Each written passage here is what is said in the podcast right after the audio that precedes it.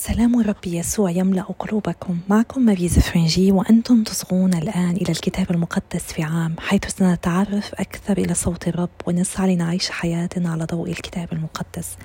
لقد وصلنا إلى اليوم الثمانية وخمسون وسنقرأ اليوم الفصل السابع من سفر العدد وسفر تثنية الاشتراع وسنصلي المزمور الثاني وتسعون.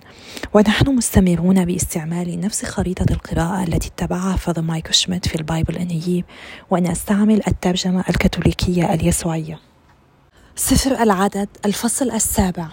تقادم الرؤساء وتكريس اللاويين تقدمة العربات وفي اليوم الذي انتهى فيه موسى من نصب المسكن مسحه وقدسه مع جميع أمتعته ومسح وقدس المذبح وجميع أمتعته وبعد أن مسحها وقدسها قرب زعماء إسرائيل أي أرباب بيوت آبائهم وهم زعماء الأسباط الذين أشرفوا على الأحصاء.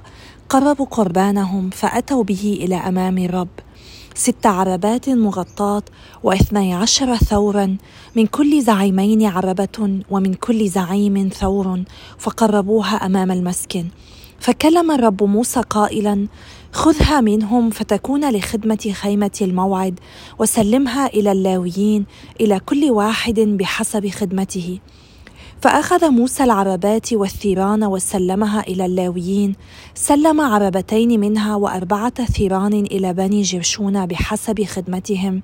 وسلم أربع عربات وثمانية ثيران إلى بني مراري بحسب خدمتهم. تحت إشراف إيثمار بني هارون الكاهن. وأما بنو قهات فلم يسلمهم شيئا لأن عليهم أن يحملوا على أكتافهم القدس الذي هم في خدمته. تقدمة التدشين. وقرب الزعماء قربانهم لتدشين المذبح في يوم مسحه قدمه الرؤساء أمام المذبح. فقال الرب لموسى ليقرب كل رئيس قربانه في كل يوم لتدشين المذبح. فكان الذي قرب قربانه في اليوم الأول نحشون بن عمنادب من سبط يهوذا وكان قربانه صحفة من فضة وزنها مئة وثلاثون مثقالا وكأسا من فضة وزنها سبعون مثقالا بمثقال القدس كلتاهما مملوءتان سميدا ملتوتا بزيت للتقدمة وطاسة من ذهب وزنها عشرة مثاقيل مملوءة بخورا وعجلا وكبشا وحملا حوليا للمحرقة وتيسا من المعز لذبيحة الخطيئة وثورين وخمسة كباش وخمسة تيوس وخمسة حملان حولية للذبيحة السلامية. ذلك قربان نحشون بني عمنادب وفي اليوم الثاني قرب نثنائيل بنو سوعر زعيم يساكر قربانه وكان قربانه صحفة من فضة وزنها مئة وثلاثون مثقالا وكأسا من فضة وزنها سبعون مثقالا بمثقال القدس.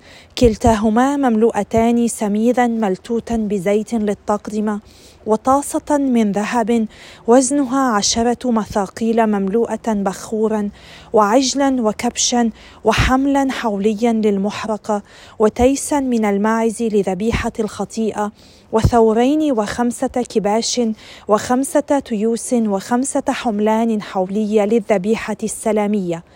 ذلك قربان نثنائيل بني صوعر وفي اليوم الثالث قرب ألياب بن حيلون زعيم بني زبولون قربانه وكان قربانه صحفة من الفضة وزنها مئة وثلاثون مثقالا وكأسا من الفضة وزنها سبعون مثقالا بمثقال القدس.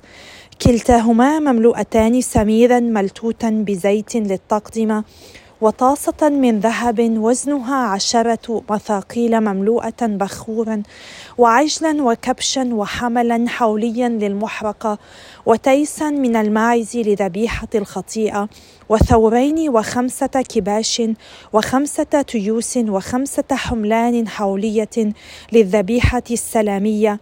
ذلك قربان ألياب بني حيلون.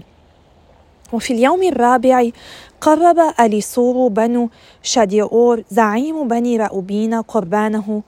وكان قربانه صحفة من الفضة وزنها مئة وثلاثون مثقالا وكأسا من الفضة وزنها سبعون مثقالا بمثقال القدس. كلتاهما مملوءتان سميدا ملتوتا بزيت للتقدمة وطاسة من ذهب وزنها عشرة مثاقيل مملوءة بخورا. وعجلا وكبشا وحملا حوليا للمحرقة وتيسا من الماعز لذبيحة الخطيئة وثورين وخمسة كباش وخمسة تيوس وخمسة حملان حولية للذبيحة السلامية. ذلك قربان أليسور بني شديئور وفي اليوم الخامس قرب شالوميئيل بنو صريشدية زعيم بني شمعون قربانه. وكان قربانه صحفة من الفضة وزنها مئة وثلاثون مثقالا وكأسا من الفضة وزنها سبعون مثقالا بمثقال القدس. كلتاهما مملوءتان سميدا ملتوتا بزيت للتقدمة وطاسة من ذهب وزنها عشرة مثاقيل مملوءة بخورا. وعجلا وكبشا وحملا حوليا للمحرقه وتيسا من الماعز لذبيحة الخطيئة وثورين وخمسة كباش وخمسة تيوس وخمسة حملان حولية للذبيحة السلامية. ذلك قربان شلومئيل بني صريشدية. وفي اليوم السادس قرب اليساف بنو دعوئيل زعيم بني جاد قربانه وكان قربانه صحفة من الفضة وزنها مئة وثلاثون مثقالا وكأسا من الفضة وزنها سبعون مثقالا بمثقال القدس. كلتاهما مملوءتان سميدا ملتوتا بزيت للتقدمة وطاسة من ذهب وزنها عشرة مثاقيل مملوءة بخورا. وعجلا وكبشا وحملا حوليا للمحرقة وتيسا من الماعز لذبيحة الخطيئة وثورين وخمسة كباش وخمسة تيوس وخمسة حملان حولية للذبيحة السلامية. ذلك قربان اليساف بني دعوئيل وفي اليوم السابع قرب أليشماع بنو عميهود زعيم بني أفرائيم قربانه وكان قربانه صحفة من الفضة وزنها مئة وثلاثون مثقالا وكأسا من الفضة وزنه سبعون مثقالا. بمثقال القدس كلتاهما مملوءتان سميدا ملتوتا بزيت للتقدمة وطاسة من ذهب. وزنها عشرة مثاقيل مملوءة بخورا وعجلا وكبشا وحملا حوليا للمحرقة. وتيسا من الماعز لذبيحة الخطيئة وثورين وخمسة كباش وخمسة تيوس وخمسة حملان حولية للذبيحة السلامية. ذلك قربان آل شماع بني عمي هود. وفي اليوم الثامن قرب جملئيل بنو فدهصور زعيم بني منسى قربانه. وكان قربانه صحفة من الفضة وزنها مئة وثلاثون مثقالا وكأسا من الفضة وزنها سبعون مثقالا. بمثقال القدس كلتاهما مملوءتان سميدا ملتوتا بزيت للتقدمة وطاسة من ذهب وزنها عشرة مثاقيل مملوءة بخورا. وعجلا وكبشا وحملا حوليا للمحرقة وتيسا من الماعز لذبيحة الخطيئة وثورين وخمسة كباش وخمسة تيوس وخمسة حملان حولية للذبيحة السلامية. ذلك قربان جملئيل بني فضهصور. وفي اليوم التاسع قرب أبيدان بنو جدعون زعيم بني بنيامين قربانه وكان قربانه صحفة من الفضة وزنها مئة وثلاثون مثقالا وكأسا من الفضة وزنها سبعون مثقالا بمثقال القدس كلتاهما مملوءتان سميدا ملتوتا بزيت للتقدمة وطاسة من ذهب وزنها عشرة مثاقيل مملوءة بخورا وعجلا وكبشا وحملا حوليا للمحرقة وتيسا من الماعز لذبيحة الخطيئة وثورين وخمسة كباش وخمسة تيوس وخمسة حملان حولية للذبيحة السلامية. ذلك قربان أبيدان بني جدعون. وفي اليوم العاشر قرب أحي عازر بنو عميشدي زعيم بني دان قربانه وكان قربانه صحفة من الفضة وزنها مئة وثلاثون مثقالا وكأسا من الفضة وزنه سبعون مثقالا بمثقال القدس. كلتاهما مملوءتان سميدا ملتوتا بزيت للتقدمة وطاسة من ذهب وزنها عشرة مثاقيل مملوءة بخورا وعجلا وكبشا وحملا حوليا للمحرقة وتيسا من الماعز لذبيحة الخطيئة وثورين وخمسة كباش وخمسة تيوس وخمسة حملان حولية للذبيحة السلامية. ذلك قربان أحي عازر بني عمشدي وفي اليوم الحادي عشر قرب فجعئيل بنو عكران زعيم بني أشير قربانه وكان قربانه صحفة من الفضة وزنها مئة وثلاثون مثقالا وكأسا من الفضة وزنها سبعون مثقالا. بمثقال القدس كلتاهما مملوءتان سميرا ملتوتا بزيت للتقدمة وطاسة من ذهب وزنها عشرة مثاقيل مملوءة بخورا وعجلا وكبشا وحملا حوليا للمحرقة وتيسا من الماعز لذبيحة الخطيئة وثورين وخمسة كباش وخمسة تيوس وخمسة حملان حولية للذبيحة السلامية. ذلك قربان فجعئيل بني عكران. وفي اليوم الثاني عشر قرب أحيراع بنو عنان زعيم بني نفتالي قربانه. وكان قربانه صحفة من الفضة وزنها مئة وثلاثون مثقالا وكأسا من الفضة وزنها سبعون مثقالا بمثقال القدس. كلتاهما مملوءتان سميدا ملتوتا بزيت للتقدمة وطاسة من ذهب وزنها عشرة مثاقيل مملوءة بخورا وعجلا وكبشا وحملا حوليا للمحرقة وتيسا من الماعز لذبيحة الخطيئة. وثورين وخمسة كباش وخمسة تيوس وخمسة حملان حولية للذبيحة السلامية. ذلك قربان أحيراع بني عنان. هذا قربان زعماء إسرائيل لتدشين المذبح في يوم مسحه.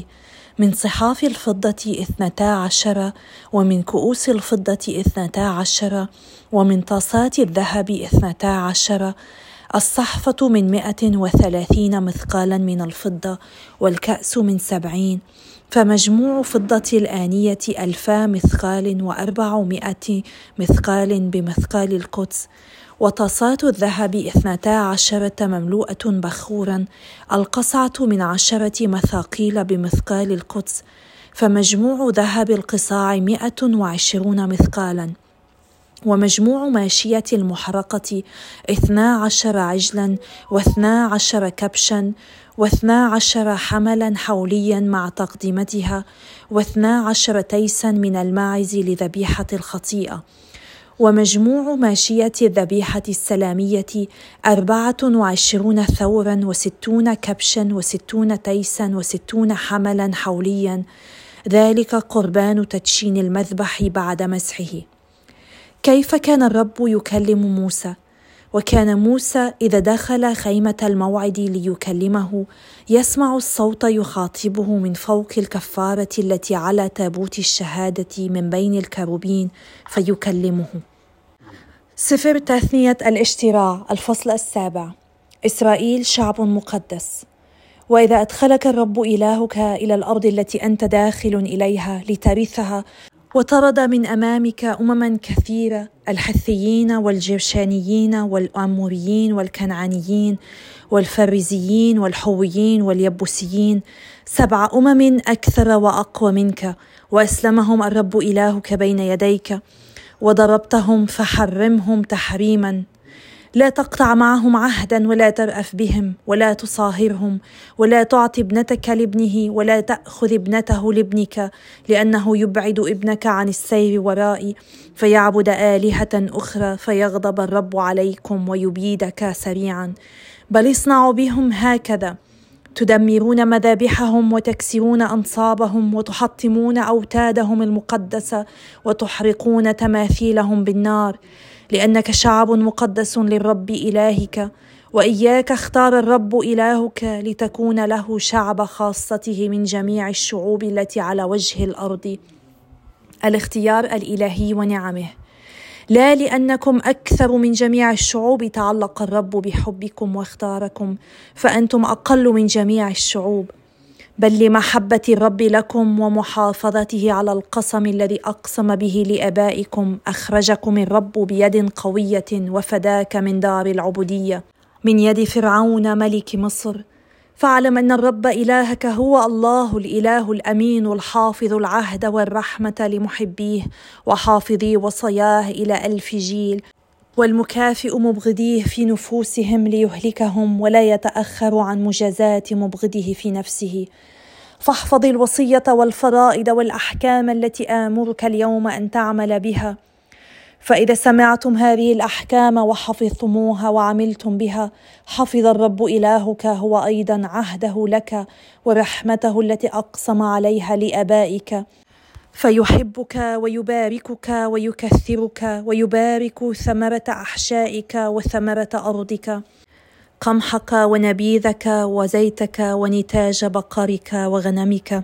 في الأرض التي أقسم لأبائك أن يعطيك إياها. وتكون أكثر بركة من جميع الشعوب ولا يكون عقيم ولا عاقر فيك ولا في بهائمك. ويبعد الرب عنك كل مرض وجميع أوبئة مصر التي عرفتها لا ينزلها بك بل ينزلها بمبغضيك. وتفترس جميع الشعوب التي يسلمها إليك الرب إلهك فلا تعطف عينك عليها ولا تعبد آلهتها فإن ذلك فخ لك. القوة الإلهية. فإن قلت في قلبك هذه الأمم أكثر مني فكيف أستطيع أن أطردها؟ فلا تخفها. بل تذكر ما صنع الرب إلهك بفرعون وبمصر كلها. تلك التجارب العظيمة التي رأتها عيناك والآيات والخوارق واليد القوية والذراع المبسوطة التي بها أخرجك الرب إلهك. هكذا يصنع الرب إلهك بجميع الشعوب التي أنت خائف منها. ويرسل عليها الرب إلهك الزنابير حتى يهلك الباقون والمختبئون من وجهك. فلا ترتعد أمامهم لأن الرب إلهك في وسطك إله عظيم رهيب. والرب إلهك يطرد تلك الأمم من أمامك شيئا فشيئا. لا تقدر أن تفنيها سريعا لئلا تكثر عليك الحيوانات الوحشية. ويسلمها الرب إلهك بين يديك ويوقع عليها اضطرابا عظيما حتى تبيد. ويسلم ملوكها إلى يدك فتمحو أسماءها من تحت السماء.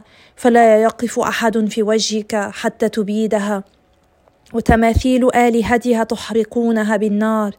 لا تشتهي ما عليها من الفضة والذهب ولا تأخذه لك لئلا تقع في الفخ بسببه.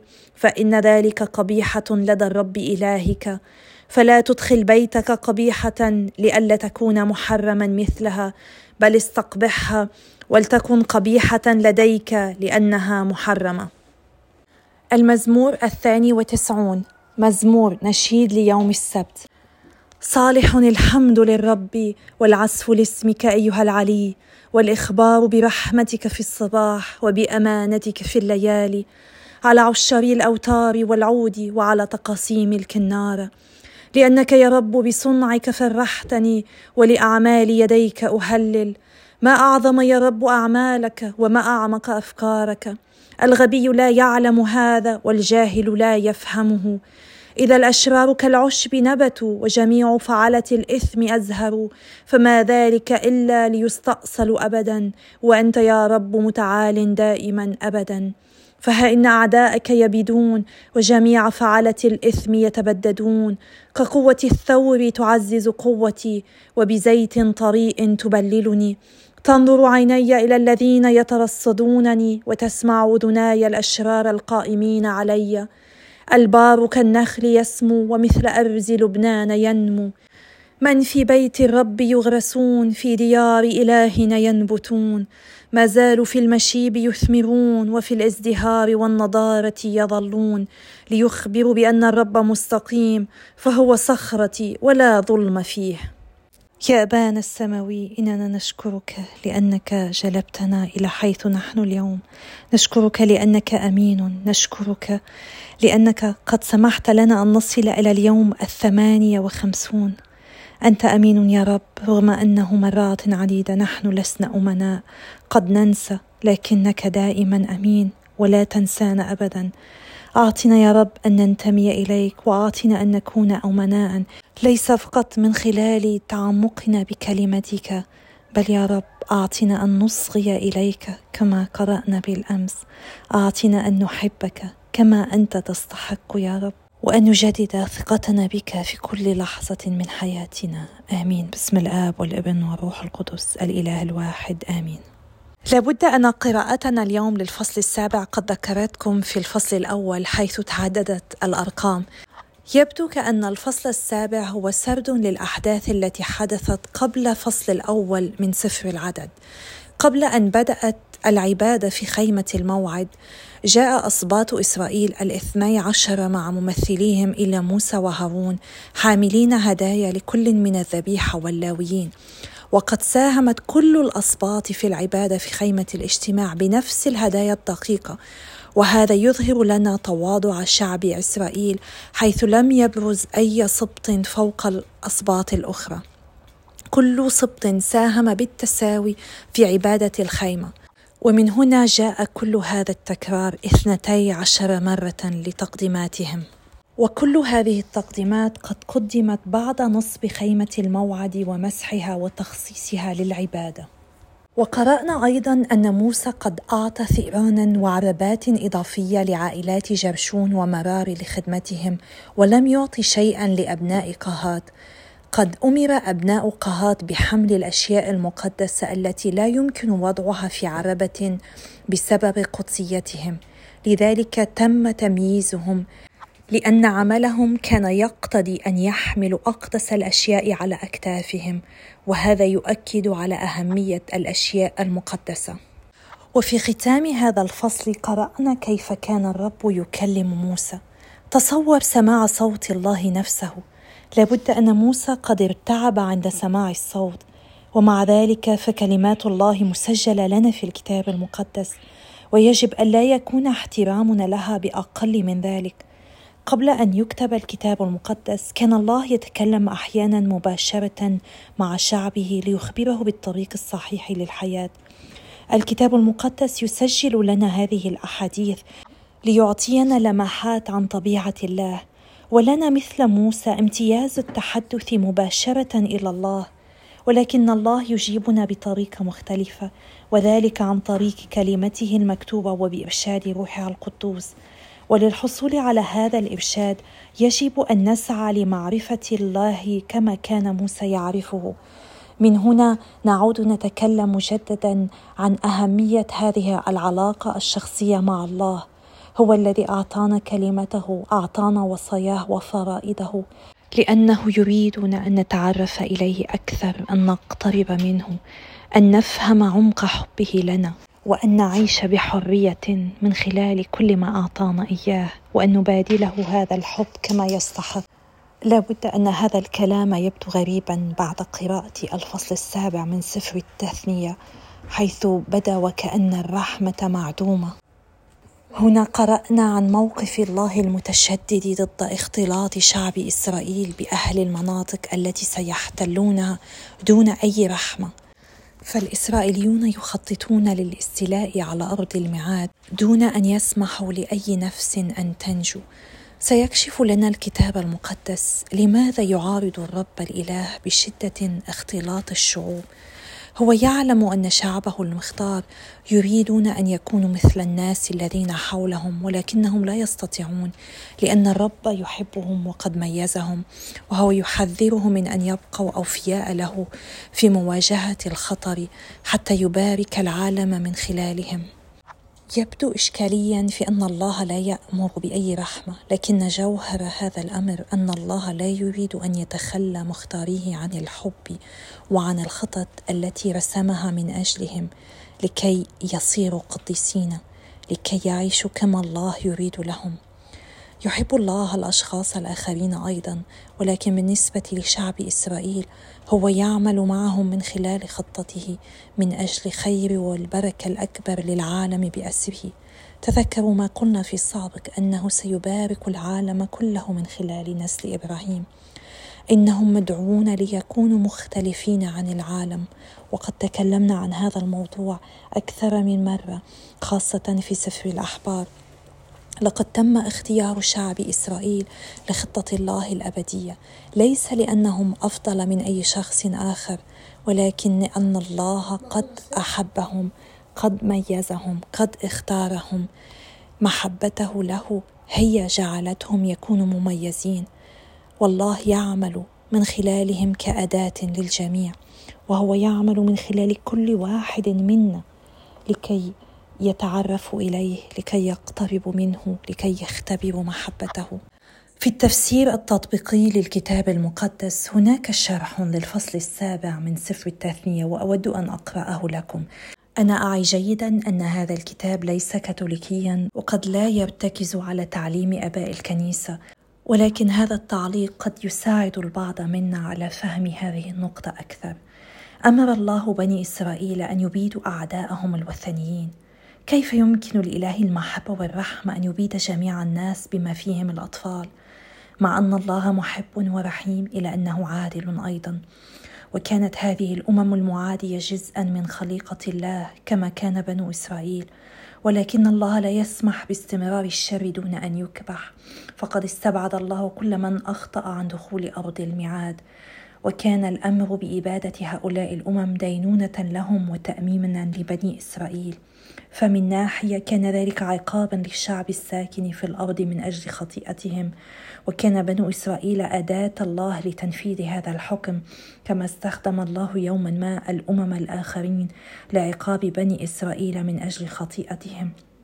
ومن الناحية الأخرى كان أمر الله يهدف إلى حماية بني إسرائيل من أن تكون أوثان هؤلاء الأعداء وفجورهم سببا في هلاك بني إسرائيل.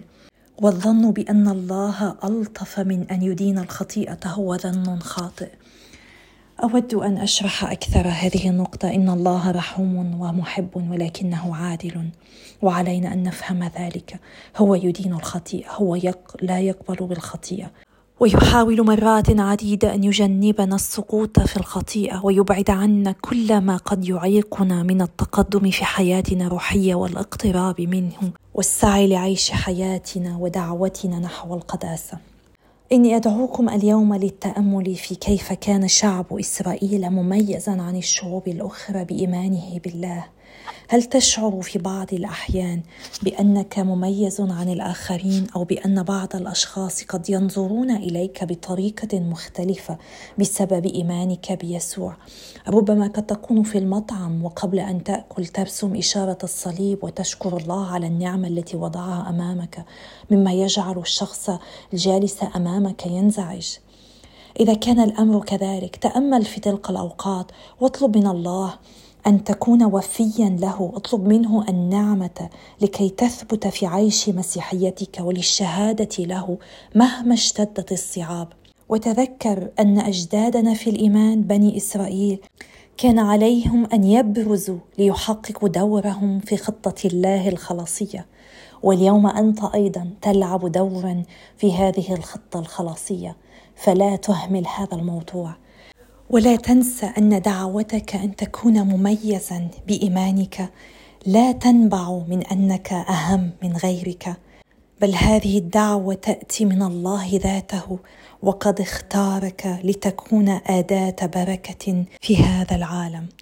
فلنستمر بالصلاة من أجل بعضنا البعض لنثابر في هذه المسيرة. وإلى اللقاء غدا اليوم التاسع وخمسون إن شاء الله.